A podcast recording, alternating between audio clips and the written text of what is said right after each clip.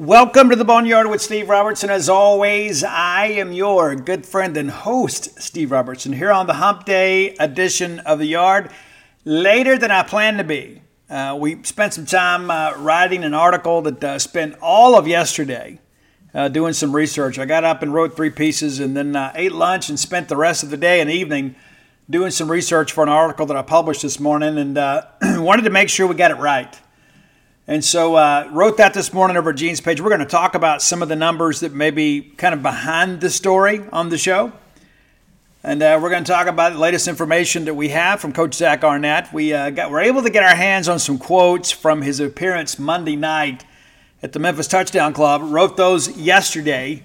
First, uh, you know, print report about that. And then uh, he had the SEC teleconference today. And then we had a chance to meet with him uh, in Palmeiro Center today, along with uh, four players. So, going to share with you what we know. Not a whole lot. I'll tell you what we know and what I think. I think that's really what you want to know, right? So, uh, we'll share that here on the show. I got a great classic rock top 10. You know, we've done some Van Halen, Van Hagar type stuff. Going to be in that vein today, but with a different band. Maybe you can kind of figure that out. Not an American band either. So it's not Grand Funk Railroad. But uh, a lot to talk about. And uh, been on the radio a good bit today. And so I, am such a creature of habit. Like, I, anytime things don't go the way I want them to, I get really uncomfortable. So I'm not really myself right now. But the fact that I'm recording the show with you guys kind of gives me um, a little peace to know that, hey, I'm getting this done. Uh, it just makes for a longer day. You know, that's okay. You know, I work from home. It's not like I'm cooped up in some office somewhere. Uh, those days are behind me, and I hope they stay behind me uh, forever, for sure. But uh, a lot to discuss today. We'll get into the uh, team stuff and the Arnett stuff, uh, and then we'll, of course, uh, you know, get into the article stuff. We'll talk about a few other things too before we get ready to get out of here. You know, it's already Wednesday. It is an open date, and again, I will record Friday's show and then hit the road for a couple days and probably going to unplug as best I can. Now, for me, you know, obviously, we, you know, I own the business, and so we have to kind of, you know, continue to kind of stay in contact, but uh, probably not going to produce much in the way of content this weekend. Kind of let uh, my mind unplug a bit, take advantage of the open date. Many of you will get a chance to just kind of watch some college football. I don't know how much of that I'll get to do, but uh, you know, hey, we all need a break every once in a while and you owe it to yourself. That's why you work so hard, man. I mean, that's the thing. When you work as hard as we do, sometimes you just need a minute, right? So I'm going to take a minute this weekend. I'll still probably do some social media stuff because I'm addicted to that, like all of you.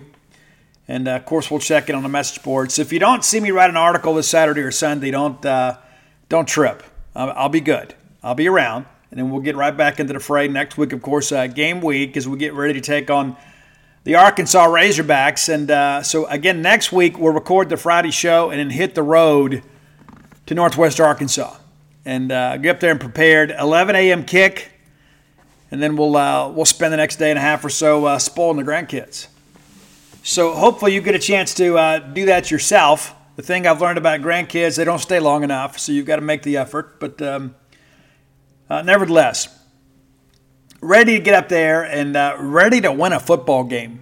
You know, I don't think there's anything right now that can do more for Zach Arnett, for Mississippi State, and for all of us than to go beat Arkansas. This weekend, we kind of get a chance to kind of take a deep breath, kind of take an inventory of where we are, you know, and uh, then we'll get back into the fray next week and uh, start ready to you know prepare for the University of Arkansas Razorbacks. Backs, excuse me. We've had some success in Fayetteville in recent years, and hopefully that continues. And I think that 11 a.m. kick I think is big for us. I mentioned that on Monday's show. At the time we finished up the show, we didn't know yet. I was rooting for 11 a.m. kick. I don't normally like 11 a.m. games, but I think it gives us a bit of a competitive advantage. A lot of people will like to stay home, much like they do here too. You know, 11 a.m. kick, like ah, I'm not going. You know, uh, there will be some of that too, and there's a good chance Arkansas is a two and five football team by the time we get there. So it sets up for what, as well as it possibly can for us. We just got to go take care of business. You know, at least that aspect it. We got to take care of what Mississippi State does. Hey, let's thank our friends at Bulldog Burger Company for making this all possible. Man, I love Bulldog Burger Company. I do. I absolutely love it. There are some places that I like. You know, when I'm traveling, I say, oh, I think I'll go in here. I like that pretty good. Then you, you have it once, you're like, ah, that's, that's good for a bit. I can eat at Bulldog Burger Company every week, and some months I do. I like going in there due to the variety of the menu. Of course, uh, you know, I can go get the Bulldog Burger itself, and that satisfies that uh, great American hankering for just a great all beef hamburger, right? That great restaurant quality hamburger. You get hamburgers at fast food joints, but they're really just kind of facsimiles of the real thing. Sometimes you got to go put your feet under a table at a place that knows how to do a hamburger, and that's Bulldog Burger Company. Get that chocolate shake to go. Get those uh, spring rolls as your appetizer. It's doing your part to make America beautiful. Yeah, it's true. It's in writing, it's on a menu. And you, you don't think that's an accident, do you? It's not. Started with us right here on the show. Trust me on this. Have the spring rolls. They'll make you and everybody around you better looking. Uh, if, you, if you're in the mood for a salad, and, and there are some days I am, especially for lunch, you know, sometimes I'll eat big for lunch, and then I'm thinking I want to eat a little bit lighter at night. But that BLT salad, man, the portion is so substantial, you're you're not going to finish it. I mean, you're a daisy if you do. Pardon the phrase. I like it grilled. You may like it fried. Be sure and check it out. A lot of good options for you there. No matter what you're craving, there's a good chance the Bulldog Burger Company can quench that for you. Be sure and go check them out. Three great locations to serve you University Drive here in Star Vegas, Gloster Street there in Tupelo, Lake Harbor Drive in the Ridge and Flowood area. Bulldog Burger Company, the place where people go to meet. M E A T. All right, everybody wants to know what's going on Will Rogers. We're not going to get any official word on Will, I don't suspect, until uh, maybe 10 o'clock Saturday morning before we play Arkansas. Now, you may remember last year, we didn't know if KJ Jefferson was going to play against us in Starkville until kickoff. He even went through uh, some of the pregame drills. He dressed out, made the trip. You know, he told us he's going to make the trip. We didn't know. Don't think that's lost on all this. But uh, all that said, you know, there, there may be some gamesmanship here, but an issue here is really the health of one Will Rogers. Now, Zach Arnett was asked Monday night about it, and he goes, "Hey, everybody's under you know evaluation, kind of day to day." He was asked about on teleconference, say, "Hey, you know, we're all getting better." You know, uh, kind of asked about it today in a roundabout way. You know, he's very cryptic in his answers, as you would expect him to be. And I understand everybody's right to know. I don't know that anybody has a greater sense of entitlement when it comes to the right to know than me. Just kind of telling it as it is. I work really hard to get information for you all so we can publish on Gene's page and talk about here on the show. We want to be first, but more importantly, we want to be right. And so, yes, there are sometimes I think people owe me access. We do an awful lot. Nobody covers the Bulldogs like we do. But when it comes to player injuries and player health concerns, I get it. You know, I want to know too, but not at the detriment to the program or to the player themselves. You know, I, I had somebody close to me that spoke with, uh, you know, Will's parents just yesterday. I said, "Hey, listen, all due respect, I just we don't we don't want to talk about the thing with Will. We don't want to talk about it." and uh, and I respect that. I absolutely do. Uh, known the Rogers family now, I guess, since uh, Will was uh, maybe a ninth grader, maybe. Uh, Wyatt Rogers came and ran offense at uh, one of my combines there at Canton Academy. You know, so these, we go back a ways, and so I have respect for that family. I've got respect for Will. We're going to respect their privacy. but if we were going to get ready to play a football game this weekend, I don't think he'd play. I don't think that's a hot take. Uh, but, you know, uh, it's one of those things you look at and you, you can talk yourself into anything, right? There's so much of this you begin to you kind of talk your way through it and say, okay, it can't be as bad as they think because he came back out with no sling, came back out with no ice. He didn't have shoulder pads. And of course, Arnett said, well, we thought the game was in hand. It was like a 10 point game, you know? It was. And Zach's going to say the right things. And you, he shouldn't be criticized for that, right? He shouldn't be. I know people are like, well, I wish they would just tell us. Well, you know, the longer that you can force Arkansas to prepare for two quarterbacks that have two different skill sets, the better chances you have to win.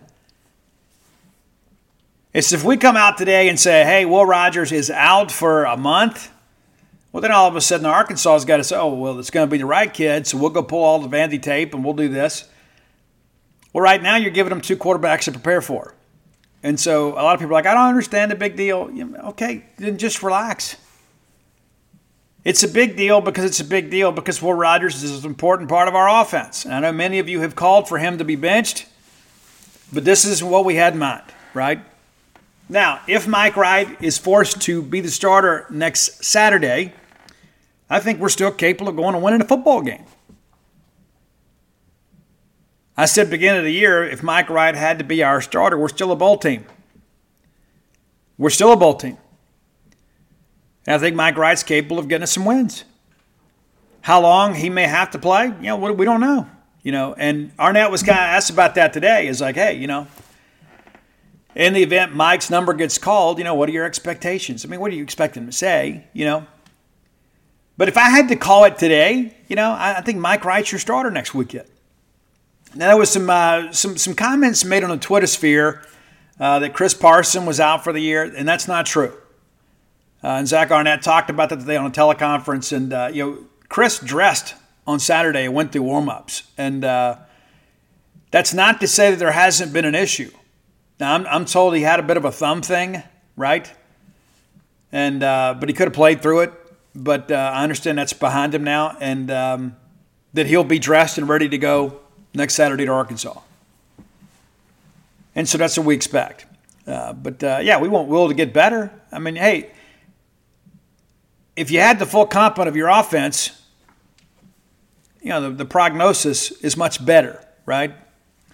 So I understand that every single day on the message boards and on social media and around the water coolers around this great state of ours, this is going to be discussed. What's going on with Will?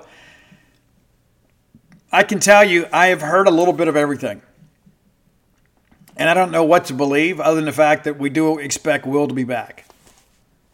When he's back, uh, is really the question.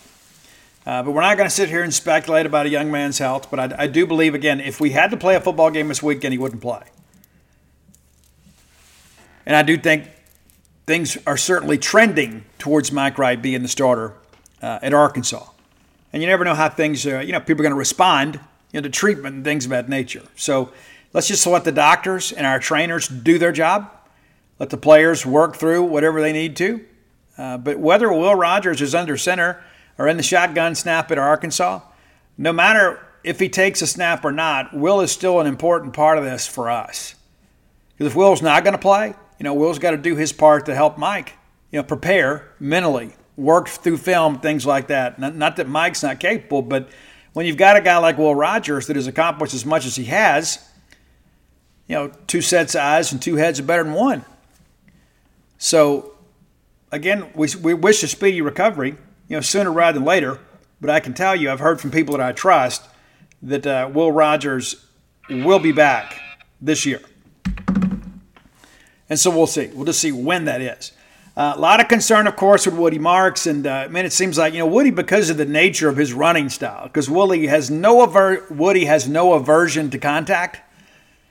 He is willing to take the lick and deliver the lick and sometimes he gets a little bit banged up. That's just kind of who he is. Uh, but Woody, of course, uh, came out of the game last week after kind of a twisting tackle, kind of twisting of the leg.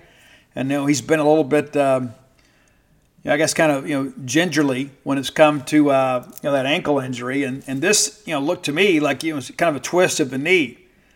Uh, he's questionable for next week based on what I hear. And again, that's let's just call that a semi-educated guess. That doesn't mean he's not going to play. It's we got two weeks, right? We got ten days, and so a lot can happen. And then, and I know Woody Marks wants to play. Uh, uh, there's no question about that. Woody wants to play. Woody wants to win. Woody wants to help this university and this football program put another uh, win in the win column. So if he can play and he's not a danger to himself, he's going to play. But it's not always a player decision. I mean, if, you, if you've ever been a competitor, you think to yourself, even at 80%, I'm better than a lot of people at 100%. It's not always the case. Uh, but again, it's just too early at this point to make a determination on Woody. It's going to just depend. We'll go to the weekend, they'll rest, and, and we'll just see how he responds. You know, the good thing is, is that if, if Woody is not 100%, we have proven that we have some depth at running back and maybe they're not as talented as Woody, which is the reason he's the top quarterback, the top running back, right? He's he's RB one for a reason. But hopefully you get Jeff Pittman back at 100%. And There's no reason at this point to expect that he won't play. And then you think of uh, you know Lee and uh, you know Seth Davis. You know we should be able to run the football, and uh, offensive line appears to be doing a much better job in run blocking these days. And you look at you know, Ole Miss had some measure of success against Arkansas running the football. We're a completely different scheme, right? But I suspect that we will be able to run the football on those guys a little bit. LSU did as well. So you know, we'll see. And the mobile quarterback, right? That's uh, the thing. You begin the element of the offense that uh, maybe you hadn't always seen. Because all of a sudden, if Mike's going to take all the snaps, you're not going to be able to run blitz every play. So I think situationally, at times we have underutilized him and kind of misused him. But if he ends up being the starter against Arkansas, uh, I think there will be some play calling that will be designed around his skill set uh, to kind of get things done. Now, I think caution you about this too there are a lot of people that have been you know, clamoring for Mike. I have seen him in practice. Many of you have not. The overwhelming majority of you have not. Passing is not necessarily a strong suit. Intermediate passing game, the RPO game, absolutely. But as far as like getting vertical and pushing the ball down the field, that's not really his, his strong point. Not to say that he can't do it from time to time, but ball placement on the deeper throws is a little bit of an iffy proposition. So a lot of people are thinking, oh, we're going to have Mike come out here and just throw the ball. No, we're not going to air it out with Mike. Okay, that'd be like all of a sudden we're going to ask Will Rogers to run triple option, right? I mean, that's just not in his skill set. But can we fashion an offense around Mike Wright in two weeks? Uh, you know, put together a play card that works well for us? You better believe we can. We, we absolutely can. But, you know, if you ask me, you know, I think the approach that Arkansas had against Ole Miss might be the approach that I'd want to take too. I mean, like you look up at the end of the game and there's 100 plays called and it's evenly divided between the two teams. And hopefully we're, we're the ones with the last snap taking a knee in Fayetteville. So don't be surprised if we go up there and Mike starts the game and uh, it's more of a run first offense, just kind of passing to keep them honest and we work, you know, some ball control and kind of shorten the game on them. I think that's a big part of it, man. That's that's exactly what I would do. I mean, if you're going to go out there and, and, you know try to run the air raid or the run and shoot or whatever uh, with Mike under center, I think you're going. I think you're asking him to do some things that maybe he's not good at. And so what you have to do is build a game plan around what he does well, and he'll be involved in that. You know. So I think at this point you just kind of prepare you know, Mike is the starter, and Arnett said it. Whether you're the starter or not, you have to prepare as you're the starter. Uh, but I think you know this week, especially with uh, you know Will just kind of beginning to recover, you know, from the injury last week. You know, Mike's getting you know the lion's share of the snaps, and I'm sure Chris Parson, who has run the scout team, is probably getting some more time with the first or second team offense. You know, we'll see how things progress in that respect. But you know, this week is about you know, hey, let's figure out kind of what we have, who we have and let's start putting a game plan together. And next week we get into a normal game week, and, uh, and there we go. And I ask Arnett too, you know, because uh, you know people forget. Those of you that are young, because I am no longer young. I am young at heart. But uh, back in 1991, probably the most legendary open date in the history of Mississippi State football in the modern era. It was against LSU. We had an open date and Jackie and Sleepy and William Prince and Kenny Roberts and those guys. I guess Robert Isaac was part of that too. We put in a triple option. We had two weeks to do it. Jackie closed practices, banned all visitors. And we put in a triple option, We down LSU, and we absolutely destroyed them. And uh, there, Todd Kinchen had two offensive pass interferences that weren't called in that game. That game was a huge blowout there was a sympathy call, particularly LSU was just absolutely shell shocked. And Kinchen just kind of shoves off and makes a catch, and everybody's looking around waiting for a flag, and it's almost like it was a sympathy no call. And so sometimes coaches, you can't reinvent the scheme, but you can come up with some opponent specific uh, pressures. You can uh, come up with some uh, wrinkles offensively based on what you've seen on film. I asked Arnett a little bit about that today, and he goes, you know, you can kind of overthink that. And he goes, but you know, ask your guys to go in there with just three or four days of practice and do something they're not quite as familiar with is, is probably a recipe for disaster. That was a great answer. But that said, you better believe Zach Arnett and these guys are going to have a couple things dialed up specifically for Arkansas based on their film review. It happens week to week, right? But uh, you can go read and watch Zach Arnett's press. Bulldog fans, rodeo season is here. That's right, the Dixie National Rodeo. Get ready to roll, man. And uh, I remember being a kid, that was like the biggest highlight for us. My grandmother would get us tickets every year, and me and my brother would wear our cowboy outfits, we'd put our boots on, have our chaps, our vest, and we go up there. And just in case one of the cowboys got a little bit scared to get on a horse or a bull, we were willing to do it. Yeah, for sure. Guys, boots aren't just for going out to a country western bar and doing a little boot scooting. Maybe you got a little Texas two step in your game. Tecovas can make you look better than ever. Absolutely. And here's the deal, too. That's the thing the versatility of Tecovas is you can wear them somewhere nice or you can live life where you don't go gently. That's what Tecovas does for you. Yeah, it's a rugged, handsome boot. It's my favorite boot brand, and it should be yours too. Be sure and check them out. Tecovas believes in Western for all people, and you can feel that when you go into their stores. When you walk in, you'll be greeted like family, offered a boot shine and a drink, and maybe even an adult beverage if you prefer. And you can get custom fitted for a new pair of Tecovas boots. You can get custom leather stamping or branding, whatever you need to make it feel somewhat individual. Look up your closest store at tecovas.com. But if you can't make it to a store, Tecovas delivers the most premium quality and most comfortable Western goods right to your door. Visit tecovas.com. That's T E C O V A S.com. And you know what, partner? Point your toes west. Today's podcast is brought to you by NerdWallet's Smart Money Podcast. What's the best way to help you and your finances thrive? The answer can be overwhelming with all the financial misinformation out there. Fortunately, you can turn to NerdWallet's objective finance journalists to set things straight and help you make smart decisions with your own money. The nerds have helped me get smarter about things like planning for my tax bill so I don't dread April every single year, managing finances with a partner without causing a breakup putting away more money for retirement since I'm not going to do this podcast forever. Sorry, folks. And also boosting my credit score since good credit is like a real life cheat code. Saving for an emergency fund because life is like a good movie. It loves a good plot twist. The nerds also explained the real impact that the latest financial headlines could have on your life. Weekly financial check ins with smart money help you spend more time doing what matters and less time worrying about what doesn't. Let NerdWallet's trusted experts untangle today's web of financial misinformation. Listen to NerdWallet's Smart Money podcast on your favorite podcast app. Future you will thank you. At Parker, our purpose is simple. We want to make the world a better place by working more efficiently, by using more sustainable practices, by developing better technologies. We keep moving forward with each new idea, innovation, and partnership, we're one step closer to fulfilling our purpose every single day. To find out more, visit parker.com/purpose. Parker, engineering your success.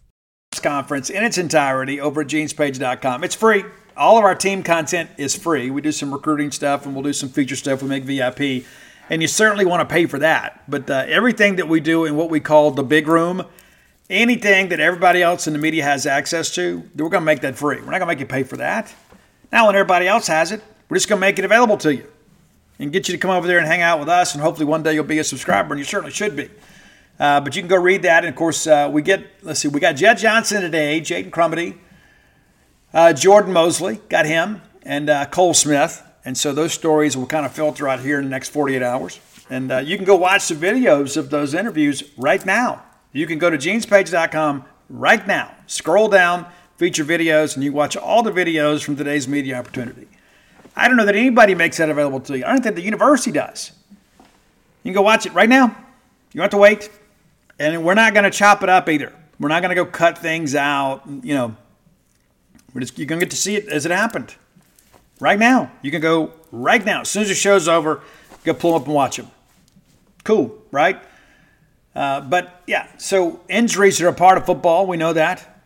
Uh, Arnett did mention on teleconference that Kyle Ferrie is expected to be fine. Uh, we did get kind of rolled up on that roughing the uh, kicker penalty, and I was told Saturday that he could have been fined, but he was just kind of pulled as a precaution. Uh, not an official diagnosis, but somebody said it's just kind of a bruise, you know.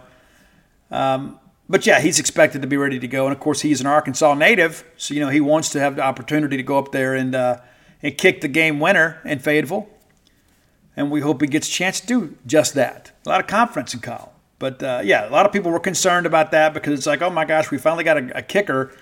Uh, not that we would be in bad shape with uh, Nicholas Barr-Mira, but it does appear that both of those guys will be good to go when we get to Fayetteville.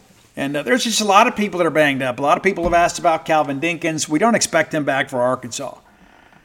It could, I guess, but uh, you know, he pretty serious injury he suffered earlier in the year. We do expect him back at some point this season. Uh, but I think expecting him back for Arkansas may be asking a bit much. And the thing you ask yourself too is, you know, you got these red these freshmen you can play in four games and still preserve the redshirt year, right? So, you know, we've got some guys. You know, Caleb Bryant's a guy that kind of comes to mind. You know, Gabe Moore is a guy that kind of comes to mind. Uh, but you got to put them out there when they're ready.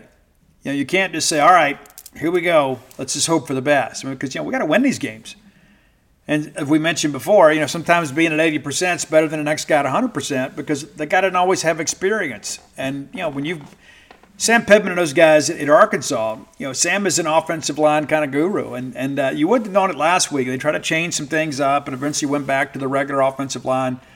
A ton of pre snap penalties last week uh, you know, for Arkansas. So uh, eager to see what they look like against Alabama.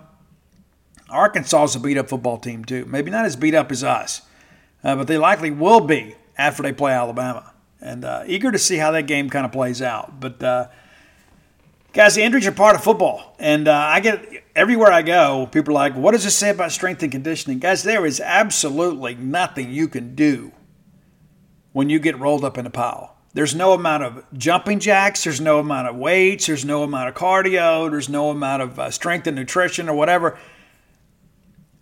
when you get rolled up on and you get a 300 pound man rolling up the backside of your Achilles and your ankle, uh, it's going to hurt. And it may even do some damage. And there's nothing that anybody can do. Nothing. You can tape it up, you can put braces on, but sometimes people get hurt. The game of football is physical, and it's not always somebody's fault. It's just the nature of the game. Injuries are part of the game. That's part of the journey over the course of a season. The teams that have the depth to be able to absorb those injuries continue to win.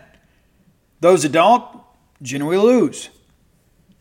But it's like all of a sudden something happens and we want to find some way to assign blame or motive.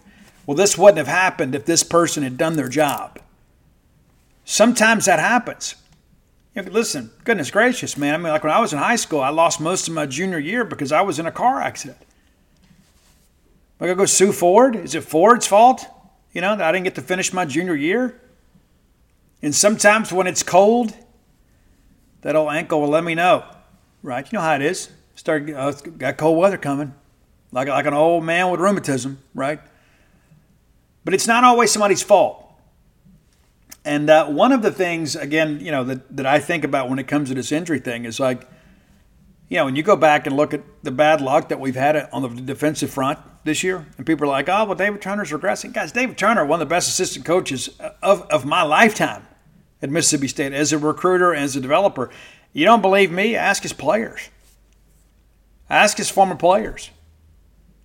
And there, there's a reason the guys come here to play for David Turner. They don't just come here because they like cowbells. They come here because they know David Turner's a guy that can develop them and hopefully give them the opportunity to play professional football.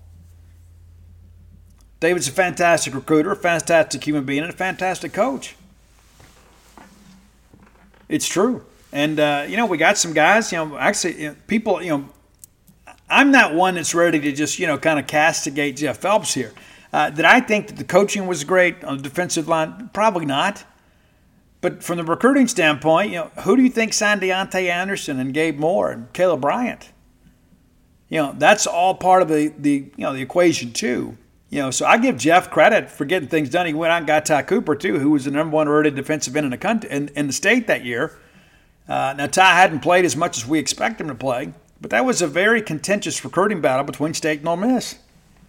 It was. So, you know, Jeff did a good job recruiting. And did we cast a wide enough net? Well, that can that can be argued, right? But Deontay Anderson's probably everybody's kind of favorite newcomer in many respects this year. And that's a Jeff Phillips recruiting win. Kid was an All American in high school. And we get him up here, and you're starting to see him do some things. You know, and so I, I say it because I think it's important. Let's frame it up for what it really is and not for what we think it is. Because there are a lot of things that are out there. When we're losing, and like there's all this information vacuum, people want to fill that vacuum with their own you know, rhetoric. And there are a lot of things out there that aren't true that people just want to be true. It's like they keep repeating them and thinking, okay, well, at some point, I'll speak this into existence. That's just not how life works. I mean, listen, I get what your life coach told you, and there's some self affirmation you can do, but you don't control the universe with your own little feelings. If that's the case, Mississippi State would win every sporting event in every sport in my lifetime. Because that's what I want to happen. I want us to always win, don't you? But even all of that collective synergy has not changed the outcome of anything. You know, I can't count the times that I it'll be a big third down. I even say a little prayer. Come on, God, help us out here. You know, because uh, you know, I believe those things. I think they matter. But you know, it's one of those things. It's just you know, what's true is true. And in this day and age, there's so many people, of course, uh, we have our own interpretations of the truth, right? It's like, you know, two plus two is four. Well, is it really four? Yes. Yes, it's four. It, it, it, it is four. Yeah. You can take two items, lay them on a table, and add two more, and it's going to be four. It is. It's not a matter of opinion, it's not a matter of interpretation. There are four items there. But yes, one of these items may have had uh, you know a chip here, and what if it's broken here? Then it's technically five. No, no, it's four. still four. Still gonna be four. And so it's kind of like this deal too. You know, it's like, well, there's this is what I want to be true. It's like Steve, you put two down, I put two down. I want this to be seven. Well, you can call it seven, but it's still to be four. You know, it's kind of like uh, you know, so much of this is out there, and it's like, well, this is what I believe. Well, what you believe may be completely false. And you got to leave some room for that. Right? And that's one thing that I have learned about injuries. The first report is almost always very, very half measured and self serving, right? Usually, when they tell me oh, he's got to be further evaluated, that means it's bad, right? If it's not, if it's not a serious issue, and I can't count how many times in the past where somebody will pop up and say, "Hey, this guy's out," and, and immediately I'll get a phone call from somebody and says, "Ah, no, he's good. He's good." When I don't get the phone call that tells me he's good, or when people kind of start evading me a little bit, I know it's bad. Now, how bad remains to be seen, right? But when things are good, you know, like say for an example, you know, I remember when. Do you remember when? Uh, you remember when Bear went down in the Alabama game and they had to cart him off? Remember that? And he never missed a snap. And I remember as it happened, he's being carted off, you know, like b- before the game is over, people are like, oh, Bear's done for the year. Bear wasn't done for the night. Yeah, he didn't return to the ball game, but he was fine. He was. And then the next day, you know, I make a phone call and say, man, how bad was it with Bear? Oh, he's fine. That's just Bear being Bear, you know. God rest his soul. But when all of a sudden people aren't out there kind of, you know, kind of letting us know, it's always cause for concern. All right, so for today's top 10 list. As always, brought to you by closewithblair.com. Blair has made the move to Priority One Mortgage. He has moved. The website and phone number have remained the same. So if you're looking to, uh, you know, reach out to Blair, yeah, I don't know. Maybe, maybe you just want to give him a health state, or maybe you, uh, you know, maybe you need to get some serious business done as it relates to your mortgage. You're not going to call or text anybody with better expertise than Blair Chandler. Simple as that. We'll just kind of lay the gauntlet down right here, and whoever wants to pick it up, we'll, we'll, we'll fight it out. 22 years of experience in this industry, back to back to back close ratio in the top 1% in the country. It's true. Blair's a guy that gets things done. Absolutely gets things done. Give him a call or text today at 601 500 2344. Again, 601 500 2344. Or visit him on his website at closewithblair.com. Again, that's C L O S E with Blair, B L A I R.com. Get all your mortgage questions answered for sure. All right, today's top 10. We're going to do ACDC this week. You know, we did Van Halen and we did Van Hagar. We didn't do the Gary Cherone year, though. No, we didn't. I love Gary Cherone from Extreme. I do. We've done an Extreme top 10. But I thought, you know what? We've done ACDC before, too, but why don't we split it up? We'll do Bon Scott years and we'll do Brian Johnson years. How about that? We won't do the Axl Rose year. We'll just do the two legends. Because ACDC was an established band when Bon Scott died. They were already established, they were rocking all over the world. And a lot of people are like, well, I've heard Thunderstruck and you shook me all night long. Then I'm, going to be honest with you, you're selling yourself short. Now, uh, a couple songs that, uh, you know, that didn't make the list here uh, that I thought maybe we would throw a little, uh, you know, honorable mention to. You know, Problem Child, I didn't include that one. I didn't. I didn't include that one. And uh, there's one particular one, and I'll try to keep this PG 13 uh, it's about parties and soirees, you know, big, big events. But we didn't. We're not gonna. We're not gonna call it for what it is because it's a little bit uh, innuendo there. Uh, but you can rest assured that I have the biggest of them all. All right, let's jump into the top ten. Top 10 ACDC songs with Bon Scott on vocals as determined by your good friend and host, Steve Robertson. Number 10, it's Rock and Roll Damnation. I love this one because it's just pure rock and roll. Just straight ahead, twos and fours, in your face, good vocals. Uh, bass line is uh, really kind of simplistic there, but the reality of it is this is just these are the kinds of songs that made ACDC great. Number nine, I remember being a kid, kind of discovering these earlier albums from ACDC. This is one of my favorite songs ever. If you want blood, you got it. That's the thing about rock and roll, man. Is like it's it's the voice of rebellion. I mean, it really is. That, that's the thing. Like nowadays, it's like I get so. I'm appreciative of everybody's art. Okay, let's make sure we get that established. But um, the rock band, the self-loathing rock band, feel sorry for me. Oh, woe is me. That stuff is just absolutely insufferable, man. I understand there's a time and place for every bit of that. There's sometimes in life when you feel down and you just want to have a song that matches your mood. I get it. But, you know, the bands that are always a little more in your face, you know, got a little more of an edge to them, I kind of gravitate to that. Number eight, speaking of gravitating, it's uh, Off Highway to Hell. It's Girls Got Rhythm, the Backstreet Rhythm. I mean, you, you got to love this song. How do you not? To me, it's like I think about the best Bon Scott songs this one jumps in there. And, and the fact that this is number eight tells you about the list to come. Absolutely love this one, man. And I love the percussion on it. It's just sonically such a great song. It's been remastered a couple times, and it's like you begin to only begin to imagine how great sonically this song would be if it had been recorded in digital quality back in its infancy.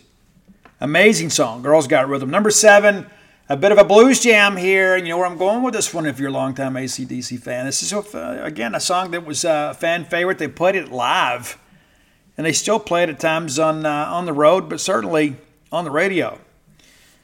Kind of the bluesy, speakeasy sounding The Jack, number seven.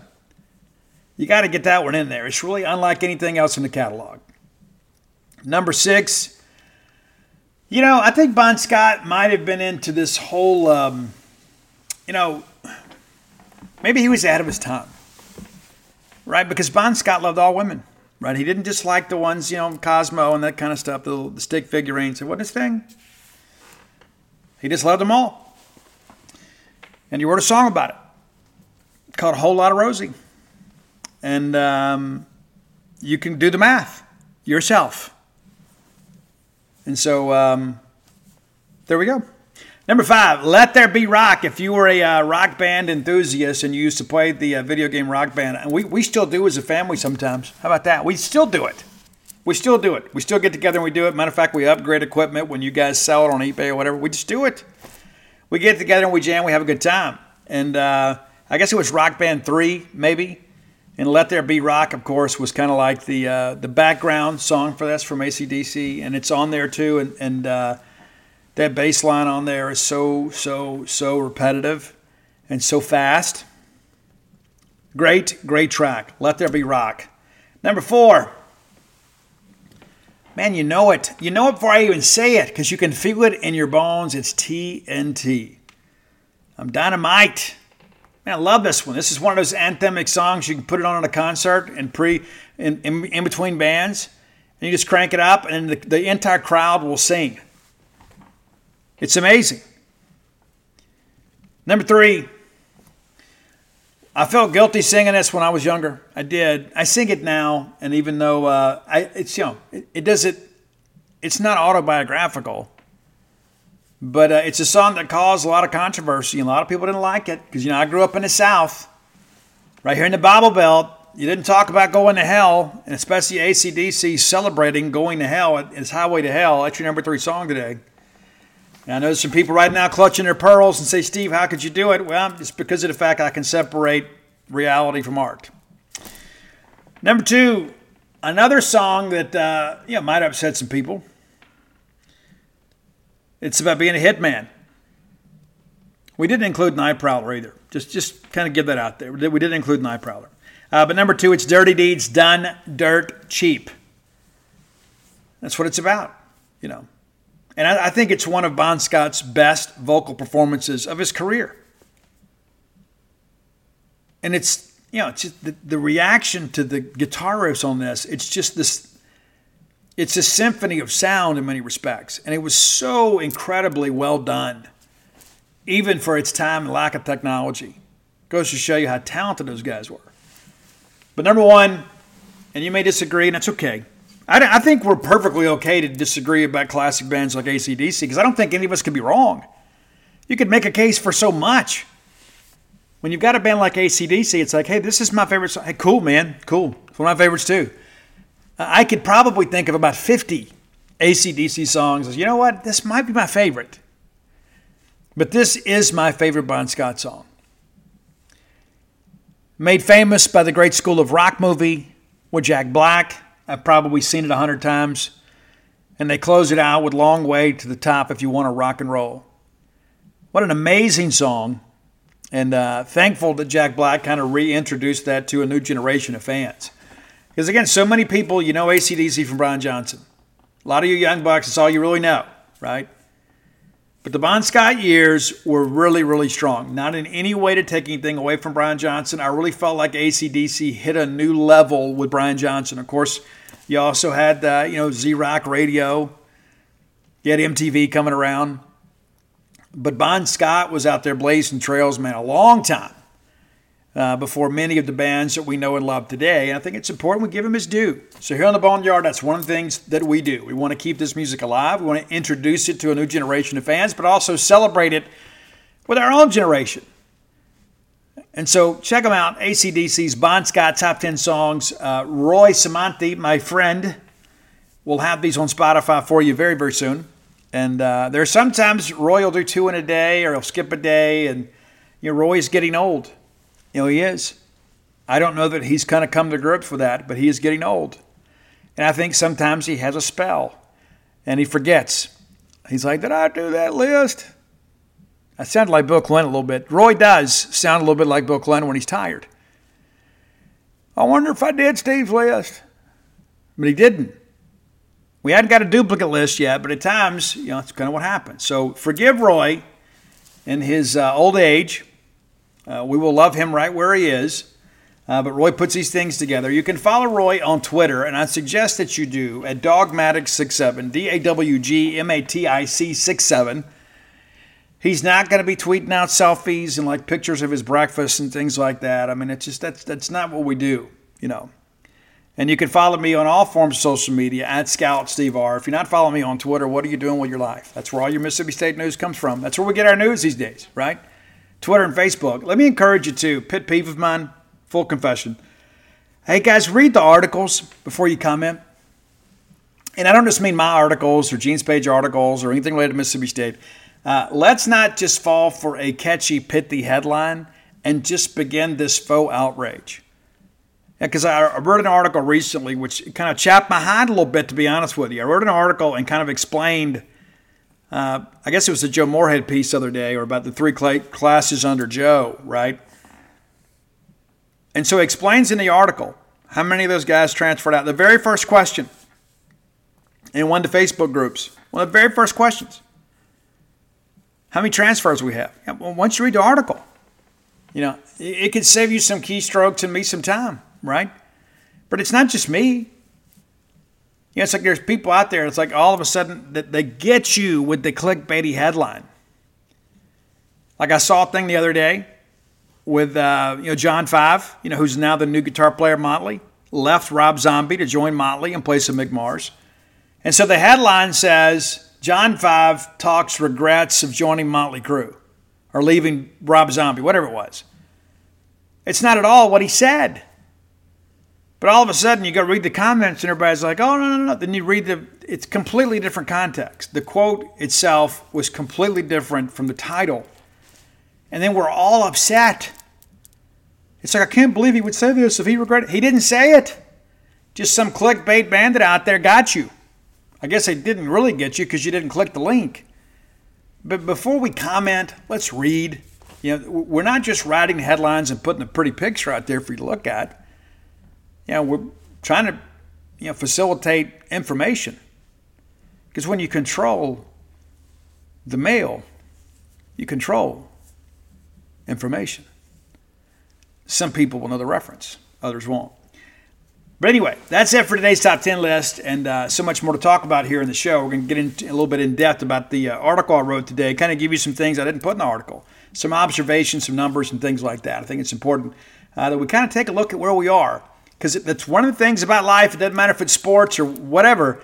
If you can't identify the starting point, you can't fix it. And uh, I worked for a guy that was extremely brilliant years ago. I've worked with some really talented people in my day. And he made the comment, he said, Steve, anything that is measured improves. Anything. It's like, so you got to have a starting point, take an inventory. This is where we are. And all of a sudden, once you identify where you are, and then where you are in connection to your peers and contemporaries, you begin to institute some best practices to improve your standing. Because how, many times you say, hey, how, how, many transfers did we have last few years? Oh, I don't know. Well, now we do. You know, how, how, many how many guys are sticking around? What's that like in relation to the rest of the Southeastern Conference? Well, now we have that information. And so now that we have it, now we can begin to fix it. Now we know exactly where we stand. Now we can begin to think is this a recruiting miss? Is this a situation where we didn't develop a guy? Do we have too quick a gong? Do we have a disciplinary issue? There's a lot to it, but we're going to get to it after the break. All right, next segment of the show brought to you by Campus Bookmart, a Starkvillian institution. They have been here forever and a day, serving a wonderful fan base, helping you uh, get all the Mississippi State merchandise you need. Nobody has a collection of merch more extensive than they do. Miss Kathy Brown doing a great job buying what you need to outfit your home, your car, your RV, your pet, your fan cave, whatever it is you're looking to put Mississippi State merchandise into. Could be your closet, I don't know, your wallet, whatever. She can help you with that. Visit them next time you come to town. Very easy to get to. Turn off 182 right there at the State Trooper Station. Uh, encourage you to obey the posted speed limit signs. Use your blinker and uh, ride towards campus and neatly positioned just on the left hand side before you get to campus is Campus Bookmart. If you're a commuter student, you can even park there for free. How about that? That's a cool little feature. If you can't make it to town or parking's not necessary, visit them on the World Wide Web at campusbookmart.net. And by being a loyal Boneyard listener, we'll give you a phrase that pays. That is BSR, which stands for Beautiful Steve Robertson. That gets you free shipping on all orders over 75 bucks. Any order less than 75, absolutely incomplete. All right. Spent a lot of time working on this. and I'm going to try to slow it down and break it down for you as easily as I can. Wrote an article earlier today, but I wanted to get a little deeper inside the numbers here and kind of explain the purpose behind this. You know, I wrote the piece about attrition's part of our uh, depth issues. And a lot of it's because many of the players signed under Joe Moorhead are, are no longer here. Yeah, 55.7% of the players that we signed in the Joe Moorhead era of the four year variety are gone. It's a lot. And those are the guys that should be uh, your upperclassmen, right? Should be your juniors and seniors. So one of our readers at Gene's Page said, Steve, how does that compare to the rest of the SEC? So I was curious. And I thought, what if we took a bigger sample size? You may not know this, but we're about a week away from the five year anniversary of the opening of the NCAA transfer portal. And of course, a couple years into this thing, they uh, opened up the one-time transfer exception. So you're going to see more transfers because you know you have immediate eligibility. So what I did is for the years 2019, 20, 21, 22, and 23, I looked up everybody's signees and enrollees, subtracted out any transfers and junior college guys, and just went with the, the, the true high school and prep guys that have four years of eligibility because that's really the lifeblood of your program. You use the portal to kind of supplement maybe a recruiting miss here or an injury there or a transfer out. It's really just kind of a band aid. But by and large, the lifeblood of your program is going to be high school players. And so we totaled them up. So 2019, you had 309 players from the high school ranks signed with SEC member institutions. That's also the first year the transfer portal existed. That year we only had four transfers among our little group, right? So not very many because you still had to sit a year if you transferred. In 2020, we had 290 players signed with SEC institutions. It's 19 less.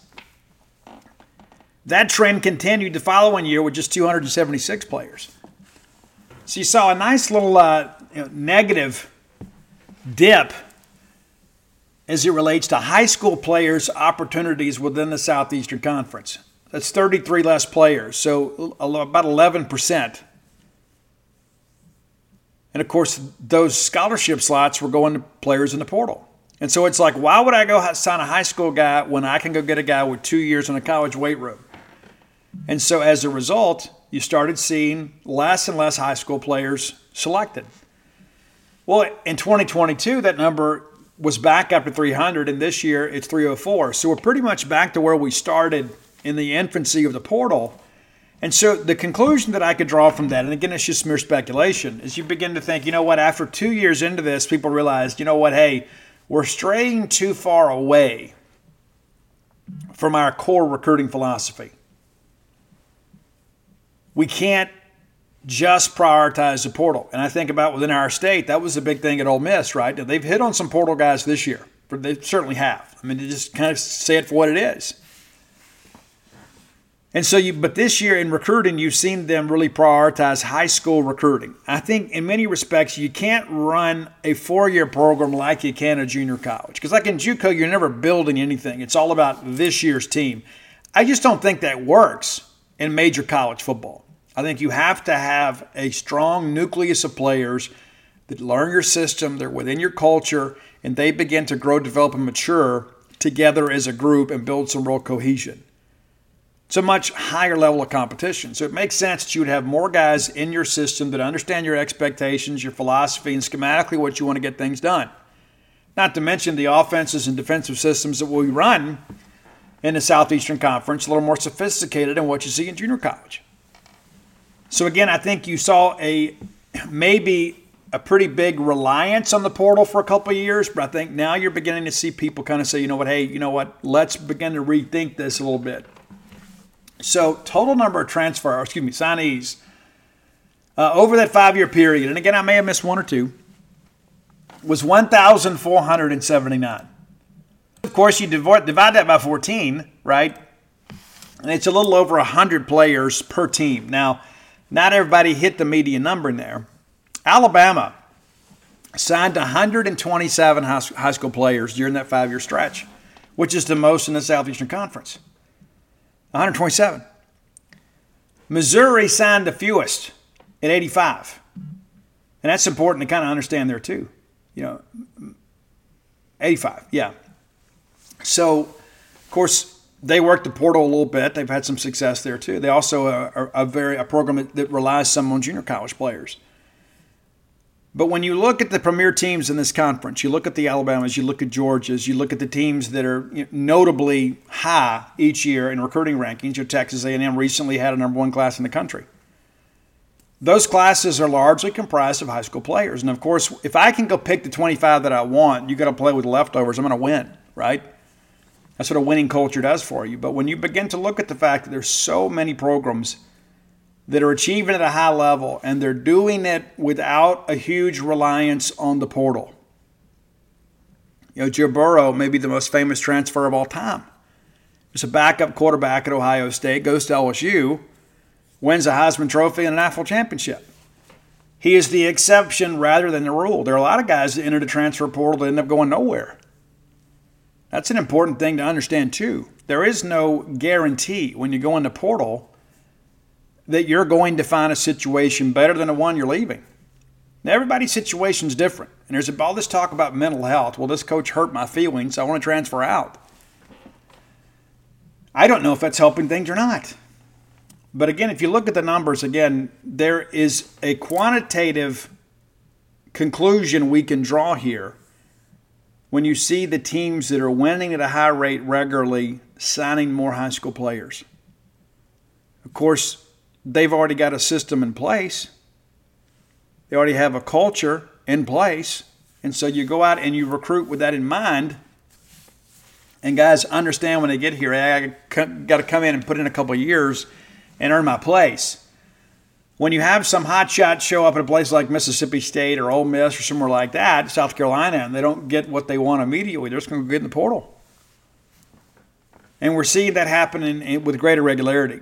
As I mentioned, in 19, we only had four transfers as a conference from this group of players. Of this 1,479 players that signed a scholarship and enrolled from the high school level from 19 to 23, just four players in 19. That number rises to 15 in 2020. In 21, it goes up to 80. It nearly doubled in 2022. And you begin to ask yourself, okay, well, what what's the correlation there? Well, yes, number one, the ease and understanding of the transfer process was much greater, but also, too, NIL was approved. Now, that happened actually in 2021, July 1st. But those first few months, if you recall, nobody knew what was legal, what was going to get you in trouble. The NCAA had set some kind of guardrails around all of this, but we weren't sure how they were going to enforce it. By the time we get to 2022, you have all these collectives that have been built. So rather than having to arrange marketing opportunities for players, you had these collectives that could just write them a check, and there was no quid pro quo. The players didn't have to do anything but ask for the money. So then all of a sudden, people began to couple NIL opportunities with the recruitment of transfer portal prospects. And so again, we go from 80 to 155. Now you say, but Steve, what about the next year? Well, here the data for 2023 as far as transfer goes is incomplete because we're going to have another transfer portal window open at the end of the season. And as it stands right now, there's 232 players from our pool of 100 of 1,479 players. Between now and December, let's just say for an example, you start working through this here, and you know there's going to be some wholesale changes around the conference when it comes to these rosters, there's a really good chance that we're going to see upwards of 300 players. We're already at 232. And then you open up that window and you got, what, six weeks to figure this thing out? 45 days, whatever it is. So we're going to see another doubling of transfers. And that's likely going to take uh, you know, our total number of transfers of our 1,479 players easily north of 550, maybe even as high as 600. Let that sink in for a second. Out of nearly 1,500 players, there's a good chance that 600 of them are going to transfer away from the school that they initially signed with. As it stands right now, even without the prospects will enter the portal in December, The SEC average for transfers is 32.86%. So one in three high school players that signed between 2019 and 2023 have transferred. One in three. And you say, but Steve, that's, that's remarkable. Well, I think it is remarkable. I think the data itself kind of lends itself to where you begin to ask yourself, is this good for college football? I understand that it's good for the individual student athlete, but is this good for college football? And I don't know have the answer to that. I think that's something that we're going to figure out, maybe look back in hindsight and be able to make some real conclusions with. So you look at the uh, the average 32.86. Well, who's doing well? Well, I think you know it's interesting. Vanderbilt. Vanderbilt is half of the conference average, but let's be fair about that. Vanderbilt is truly the outlier here because you know you don't go to Vanderbilt to play football. You may play football to help pay for your education, but you're attracted to Vanderbilt purely more times than not because of academic pursuits more so than athletic. And their results as a program over the last gener- two generations reflect that. They're just over 15%. I reached out to Barton Simmons last night, who uh, used to work for 247 Sports, that now is uh, at Vanderbilt. And I said, Hey, I'm releasing this article tomorrow, and I'm sure you already know this, but you guys have the highest high school retention rate in the Southeastern Conference. And he goes, Oh, yeah, we know. We use it in recruiting all the time. Well, of course they do. You know, what a great thing to be able to sit down with an in home visit with mom and dad and say, Hey, we've got the best high school retention rates and graduation rates in the Southeastern Conference. Guys that sign with us stay with us. They become part of our culture here. They become Vanderbilt men. They get a degree and they go into the workforce with Vanderbilt education under their belt. That's a really big selling point. It may be one of the only selling points, but it is because you know when you go to Vanderbilt, you're not going to play for anything substantial. And if you if you happen to make a bowl game, your team is legendary. But you don't go to Vanderbilt just to play football. You're going there for the Vandy diploma. Let's just call it for what it is. Number two on the list is Georgia. You say, but Steve, you know, it makes perfect sense. Well, sure it does. 21.49%. So four out of five players or thereabouts of high school players are sticking with the Bulldogs. And you say, well, yeah, they've won back to back national championships. I don't think that that's necessarily the issue. Yes, that's part of the issue. Everybody wants to be a part of a winning organization. Everybody. Everybody wants to win. Nobody wants to lose. So if you go to Georgia, hey, I got a chance to get a ring and be an AFL champion. You know what? I might not be quite as impatient when it comes to playing time because I'm part of something special. But I think the bigger issue here is it just shows that Kirby Smart and his staff are doing a better job of evaluating and recruiting players. They have built a system there and they have built a program that enables them to kind of pick and choose who they're going to recruit. You know, for some of us, we sign who we can get. Georgia, by and large, is signing who they want. And then they're winning big with those kids. So you're making better evaluations, you're doing a better job recruiting, and as a result, the on the field results are the payoff for the great job you do on the recruiting trail. Guys aren't leaving. Now, let's look at the bottom half of this. You know, who are the teams that are struggling? Well, your Bulldogs are one of them. Now, the number 12 team, uh, as it comes to transfer rating, is Auburn at 40.86%. Now, you begin to ask yourself, what's the significance of that? Well, Auburn is one of two teams that has made two coaching changes in the last five years. Two. Of course, Gus Malzahn leaves. They bring in Bryan Harsin. It was a very difficult coaching search. They bring him in. Immediately, there's issues, and he's gone in two years. And then they bring in Hugh Freeze. And then, of course, Coach Freeze has to kind of rehabilitate the roster and is somewhat relying on the portal. So your number of high school players are down. In fact, Auburn signed the third lowest number of high school players during that five year stretch. Missouri had the, last, the, the lowest, then Ole Miss, and then Auburn. So only 93 high school players signed in five classes. And then you had 38 transfers. And of course, after uh, the, you know, all the, the coup attempt to get Bryan Harsin out, right?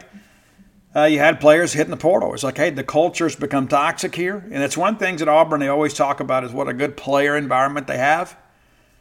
But things got a little bit dicey. And so they are the 12th lowest retention rate in the conference for this five year period. And then just just beyond that is Mississippi State at 41.05%. I mean, we're, we're talking one player, right? We had one more transfer than they did. And so, and we signed, uh, you know, two more high school players. But, but my point being here is that State and Auburn right there, 12 and 13, would then just, you know, percentage points away from each other. What's the combination? What's the commonality here? Mississippi State's made two coaching changes in the last five years. Now, one was unexpected. I guess in many respects, they're all unexpected. I mean, we didn't think in year two of the Joe Moorhead era we'd have to make that decision. We did. You bring in Mike Leach, you think Mike's probably here for a while, and unfortunately, Mike passes away, and we bring in Arnett. So when you look at the fact that these two teams made multiple, the only two teams in the Southeastern Conference to make multiple coaching changes in five years have the lowest retention rates.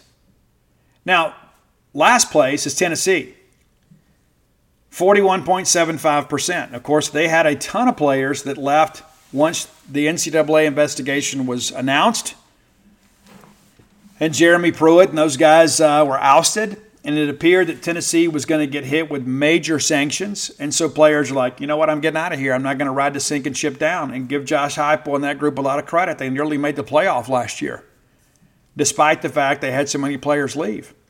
And so you look at the three bottom teams and you begin to ask yourself, what do these three teams have in common? They're from three different states, even though they kind of recruit in the same recruiting footprint. It's off the field issues. Coaching changes and an NCAA scandal. So there's no stability in those programs. Players are not going to stay in environments that are toxic. Players are not going to stay in environments that do not lend itself to success. And not to mention when you change coaches, more times than not, you change offensive and or defensive philosophy. You go back and look, you know, when when um, Joe Moorhead was hired at Mississippi State. Well, Keytaon Thompson transferred. Garrett Shrader ultimately won the job. You know, Tommy Stevens, of course, gets injured, you know, but so Keytaon moves along. Keytaon was a great fit for the Dan Mullen offense. I don't know that he was for the Joe offense. Jalen Mayden transferred. Then you begin to think about Mike Leach gets here, right? Mike Leach shows up. Uh, Garrett Shrader moves to wide receiver and ultimately transfers, and now he's a starting quarterback at Syracuse. Mike Leach passes away, and then all your air raid quarterbacks leave with the exception of your starter. You know, people forget, you know, for a while there, we only had two scholarship quarterbacks, Will Rogers and, and Chris Parson. Then you add Mike Wright. And so you when you have these dramatic changes in scheme, you're going to lose quarterbacks. When guys were picked to run a specific scheme, the scheme changes and know, give Garrett Shrader and Keytaon an opportunity that they came in and tried to prove that they could do the job and for one reason or another, whether it be the player or the coach, somebody decides, you know what, this isn't a good fit, so let's move forward. And then you do that twice in five years. Make a major shift offensively in what you want to do, what your objectives are. You're going to lose quarterbacks. And that sets your program back. That's important to understand. And again, this isn't opinion, this is the data speaking. And you start looking at the middle of the pack, and you can say, "But yeah, well, Steve, you know, Ole Miss is ahead of us. I mean, just barely." They sent 92 high school players and had 35 transfers. You know, they're they're at 38.04. I mean, they're just you know percentage a couple you know a couple percent ahead of us, but uh, you know much closer to the SEC average. And what's interesting too, and, and I ran the numbers here, and if I can flip back and find them, What's interesting too, we talk about the coaching change aspect of it. Uh, there's been no coaching change at A&M, at Alabama, Georgia, Kentucky, last five years. The only teams that can say that. And four of those five teams are performing better than the SEC average when it comes to player retention. There is a direct correlation between stability at the head coach and stability within a roster. And so those are the things that I think you begin to kind of ask yourself. I mean, we talk a lot about NIL, and certainly that's you know that's you know certainly a trigger for some guys to go get in the portal. Hey, I'm not getting my playing time here. Uh, let me go see if I can go somewhere else and get some playing time and maybe make a little cash in the process. And there's some people out there that obviously uh, lighted up on the uh, FCS or the G5 level, and all of a sudden they became a prospect of interest. That doesn't reflect our numbers. Uh, we're, we're, we're talking about strictly high school recruiting. That's an important aspect of all of this. If we all believe that the lifeblood of our program is high school recruiting, then we've got to do a better job of this. Not just at Mississippi State, but throughout college football. And you begin to think to yourself, you know, Steve, well, you know, maybe this is just the world that we live in, that one in three players is going to transfer. I think by the time this year is over, it's going to be more than that. It's probably going to be two and five rather than one and three. And so you begin to ask yourself, you know, what can we do to stem the flow of the NCAA transfer portal? Well, I think part of the issue too is you number one, you got to do a better job evaluating players. You know, a lot of the players in Mississippi, like in Mississippi State, let's just take a look at our numbers here. We over those over those five years, we had we signed 95 high school players. 95. And in 2023, we signed 23, which was the high point. When you get into 19, zero transfers among that group. In 2020, we had two. Now, some of those guys were guys that we signed, and then when Leach got here and we began testing for, uh, you know, for narcotics regularly, some of those guys had to go. You had some rules violators, so they left. That's important to understand. And I apologize for that, but you know, here's the thing. Everything that's measured improves. Everything. Everything. As I mentioned earlier in the show, everything that's measured improves. Now we kind of know where we are. Now we can begin to take some steps. But I think one of the things that makes you do is you got to really drill down your evaluation. You got to make sure these guys fit exactly what you need them to do and that they fit your culture. Because if not, they're going to hit the portal. I think one of the things, too, and would be interesting, and I'm sure this data exists out there, we may not be able to get our hands on it. But what's the percentage of uh, players that transfer that leave their state or leave a border state, right? You understand people that, you know, are in a border states are reasonably close to home. What about people that that leave because as I'm running through numbers yesterday, I noticed how many players transferred back to an in-state institution. You know, is that some data that you can use to kind of encourage guys to stay home? So you know what? Hey, I understand you want to get out and experience something besides your homeland, but look, and here's what the data suggests. Guys get out there, get a little homesick, and they move back closer. Why not just come be a part of it now? I think all that's very interesting.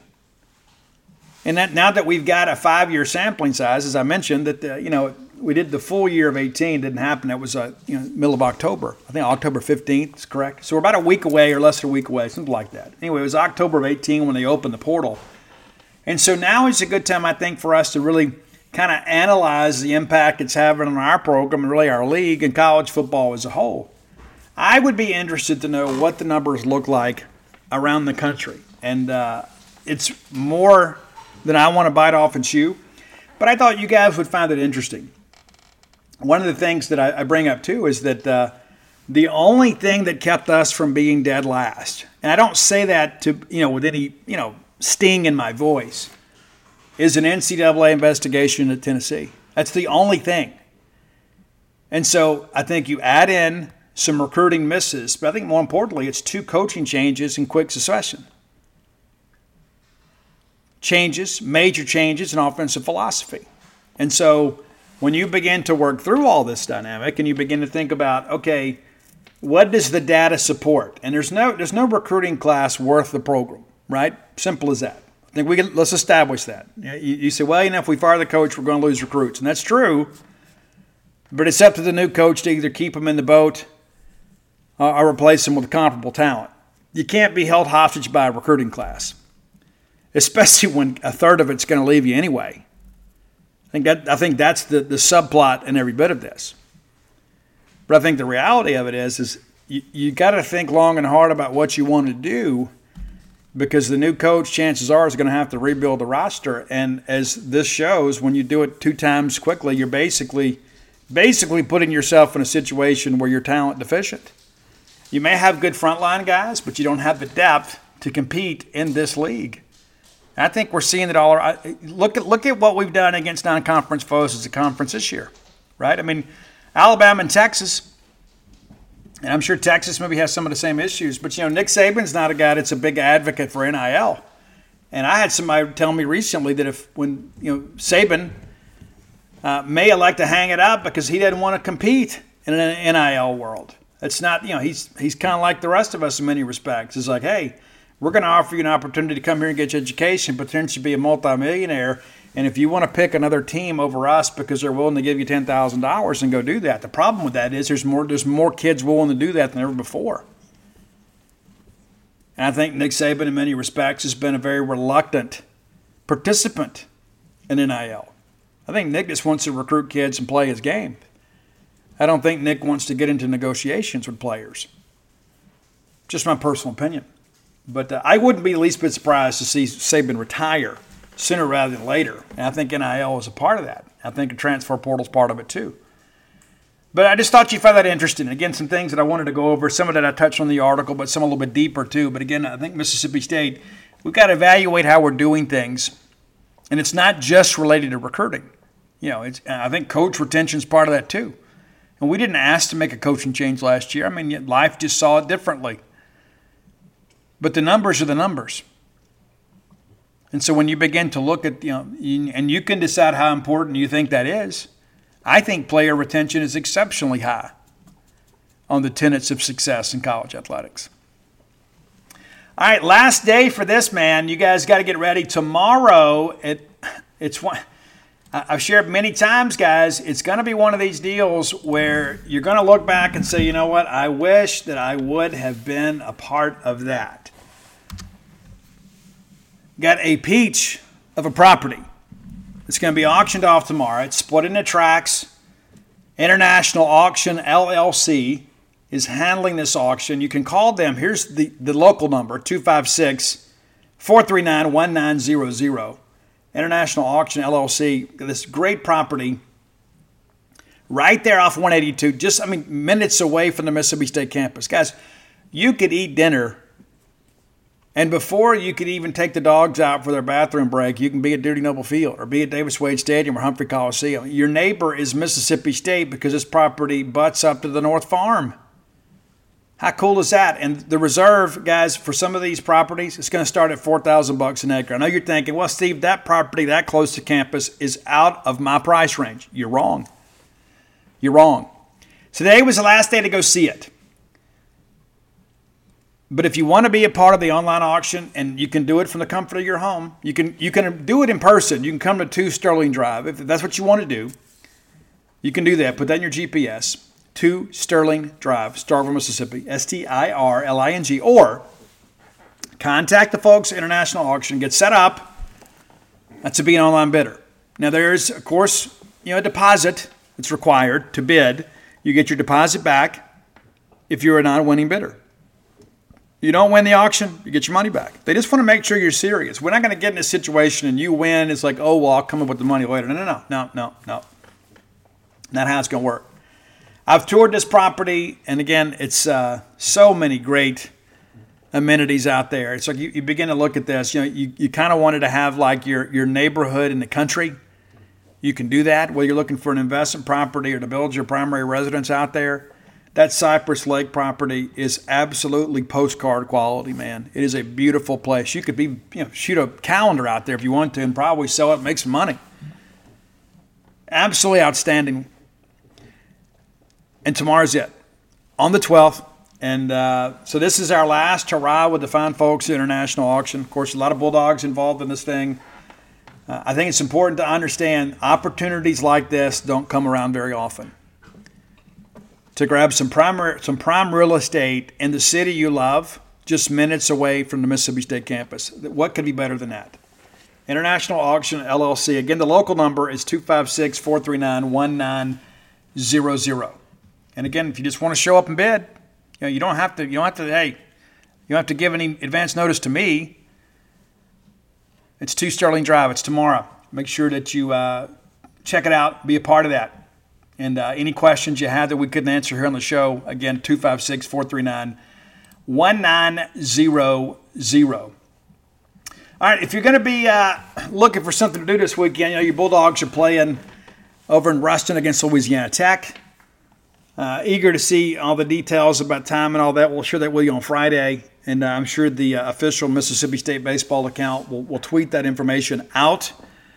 Uh, if you if you live in North Louisiana and you say, you know what, I hadn't seen a Diamond Dogs in a while, I'd like to go be a part of that. You should. If if we weren't going to be out of town, we would be out of town going to this, right? We wouldn't just be camped up in Starkville, kind of waiting for something to happen. We did meet with Chris Lemonis and then uh, Stone Simmons and Dakota Jordan on Monday. Uh, and again, a lot of optimism, right? And all hope spring eternal in preseason.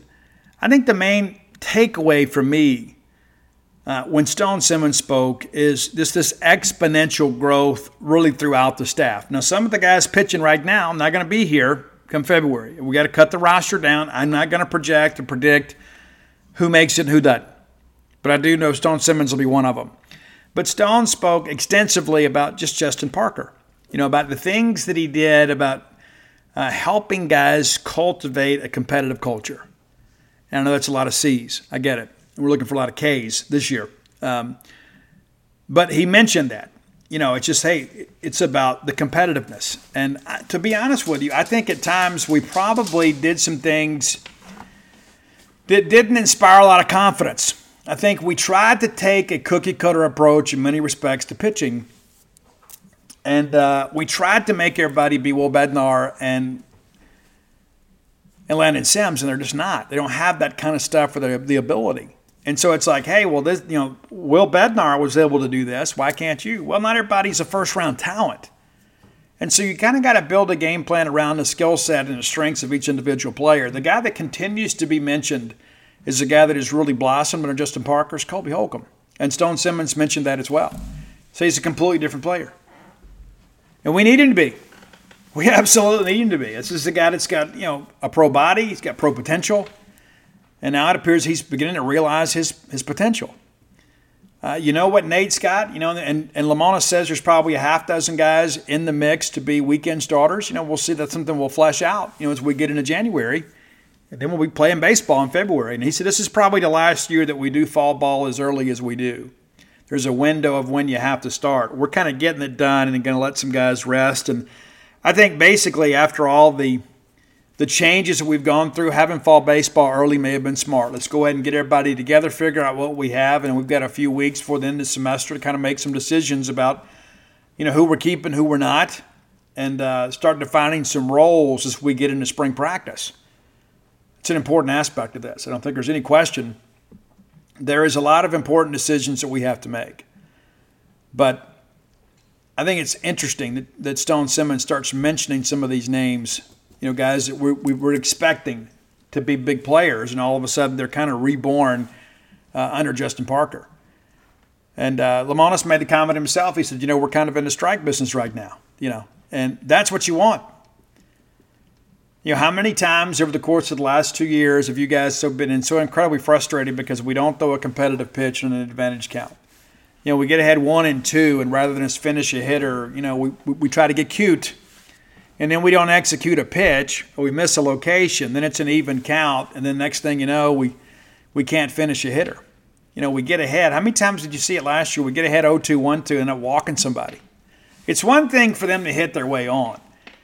But that was one thing that was frustrating to me last year. It's like we get into an advantage count and then we just want to get cute and we nibble instead of command the zone and you know go up there and pitch with an edge. It's like, we're not going to get you out. We want you to get yourself out. Well, I don't think that's winning baseball. I think you got to go out there and you got to force the issue. You think Bobby Reed would have gone out there and pitched that way? You think Jeff Brantley pitched that way? No, we will. We want to go attack hitters, and I think Justin Parker is bringing that mentality back to Mississippi State pitching. When you look back at Bednar, Landon Sims, those guys, they had an edge. They wanted to compete. They also had elite stuff. But what do you do when you don't have first round stuff? You still got to compete. And I think one of the things that I've seen, you know, really the last year and a half, Mississippi State baseball, is we have had guys that were scared to compete, guys that didn't trust their stuff. And maybe they just didn't trust the pitch call. Maybe they just didn't buy in philosophically with what we were trying to get them to do. I've had multiple baseball parents that have told me that there were certain pitchers, their favorite pitch was kind of taken away from them. It's like if they couldn't throw it a certain way, with a certain analytics or with certain regularity, we just said, well, we're not going to call it. We're not going to call it. And how many guys last year basically were just fastball slider? Well, you know, that, that works in high school. It doesn't work in the Southeastern Conference. It just doesn't. The hitters are too good. I mean, the number one way, the number one way to make hitters uncomfortable is to be able to, to take, you know, take something off, to be able to consistently throw an off-speed pitch. And I think uh, hearing Lemonis talk with Jurrangelo, he has found command of his changeup, especially from the left-hand side. And he made comment that Hunter Hines told him that thing is deadly. So, uh, again, I, I have upgraded my optimism level from cautiously optimistic to optimistic. Now, by the time the season gets here, I will have convinced myself that we're going to be a really good team. I'm just go ahead and give you full disclosure right now. But uh, unlike many of you, I've actually been to see the team play. Now, Mike Nemeth has attended every scrimmage. Uh, Mike will not be going Louisiana Tech, so we'll have to depend on the university release for that. So just go ahead and kind of full disclosure, we won't be there for that. Mike and him have plans this weekend, uh, family events uh, planned, and uh, Dan and I will be, uh, you know, in Tennessee as she runs a race. So we won't have any coverage. Be the only fall scrimmage that we miss. But we'll be back to finish up the fall. Uh, but I, I, spend a lot of time when I'm at ball games talking to Mike. I mean, I make my own observation. I say, Mike, you know, what, what, what, are your thoughts about this kid? You know, what are your thoughts about this guy? Uh, I, I, think what maybe the consensus opinion is, is that we're beginning to see the returning players perform at a level we haven't seen before, on the pitching side especially. I mean, you know what you've got, you know, with Dakota, uh, you know what you've got you know, Hunter Hines. And, uh, you know, Connor Hujsak is a guy that has really come on here as of late, too. Hit a couple big home runs over the weekend. Uh, Dakota Jordan specifically mentioned Logan Kohler uh, as a guy defensively that uh, has done a great job. And again, you can go watch the videos of all these press conferences for free over at Gene's page right now. You can go as soon as the show's over and go watch the videos and see for yourself. But he mentioned Logan Kohler. I thought that was interesting because uh, early on I thought Kohler defensively was where you needed him to be. The bat really wasn't. As we've gotten deeper into the fall, you're beginning to see him barrel some balls up. And as I mentioned, Connor Hujsak, uh, I think four dingers now. I think he's tied with Spalletta for the lead, something like or close.